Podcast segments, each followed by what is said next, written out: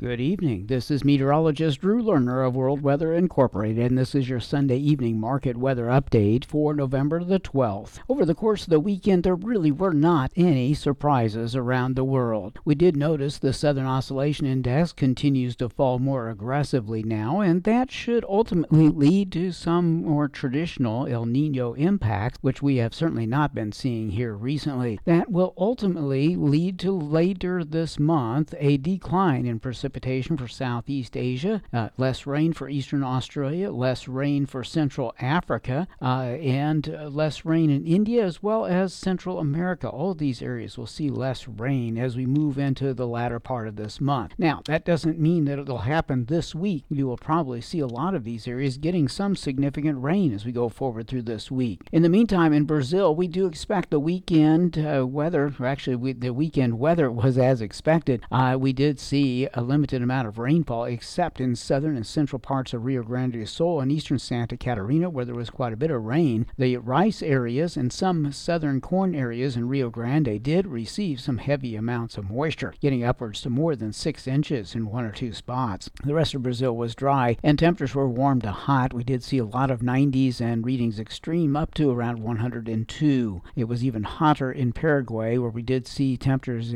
up over 110, and we actually saw one location in Formosa, Argentina, on Friday, report 113. Brazil's warm and dry weather pattern will continue for one more week. Next week, we do expect to see an increase in scattered showers. The models are a, a bit divergent as far as to how significant the rains will be next week, but I don't think there's much question that we will see an increase in precipitation during that time period. Now, how significant the rain will be still remains to be seen, but I would expect to see a little relief in many, many areas. Now, uh, when I say a little bit of relief, that's kind of a, a bit of a, a question about how significant is a little bit. We do expect to see the stress eased in most areas, but I'm not convinced that the rain volume will be high enough to sustain the improving trend for very long. And the GFS model runs today have been suggesting that the rains will still be erratic and lighter than normal even after they do increase. In Argentina, we're going to see a lot of rain in the northeast part of that country, and there will be alternating periods of rain and sunshine in most other areas. The bottom line for that country is still looking good for the planting of summer crops. Some rain over the weekend was fairly significant across Buenos Aires and northeastern portions of uh, La Pampa as well as eastern Entre Rios. And all the winter crops that were immature in these areas have certainly benefited. That does include a big portion of Buenos Aires. The weather in Argentina, like I said, will be alternating between rain and sunshine as we move forward. I don't see any extreme temperatures there, but Brazil's temperatures will continue to be quite hot this week and then will cool down with increased shower activity next week. A tropical disturbance expected in, uh, in the Bay of Bengal later this week will probably increase rain along the central and upper east coast of India. We'll look for some heavy rains to occur in Odisha and West Bengal into uh, southern parts of Bangladesh. That will likely occur though late this week going into the weekend. We'll see how well that comes together. Another tropical disturbance in the Caribbean Sea uh, may bring enhanced rainfall to Central America America. And it looks like that precipitation will probably begin also in the second half of this week, uh, but we will probably hold off on really bringing on a more significant tropical system until perhaps the weekend. The system is expected to move towards Hispaniola, and as it gets over that way, it could produce some very heavy rainfall. We think that only the eastern uh, coastal areas of Central America will be seeing heavy rain. That includes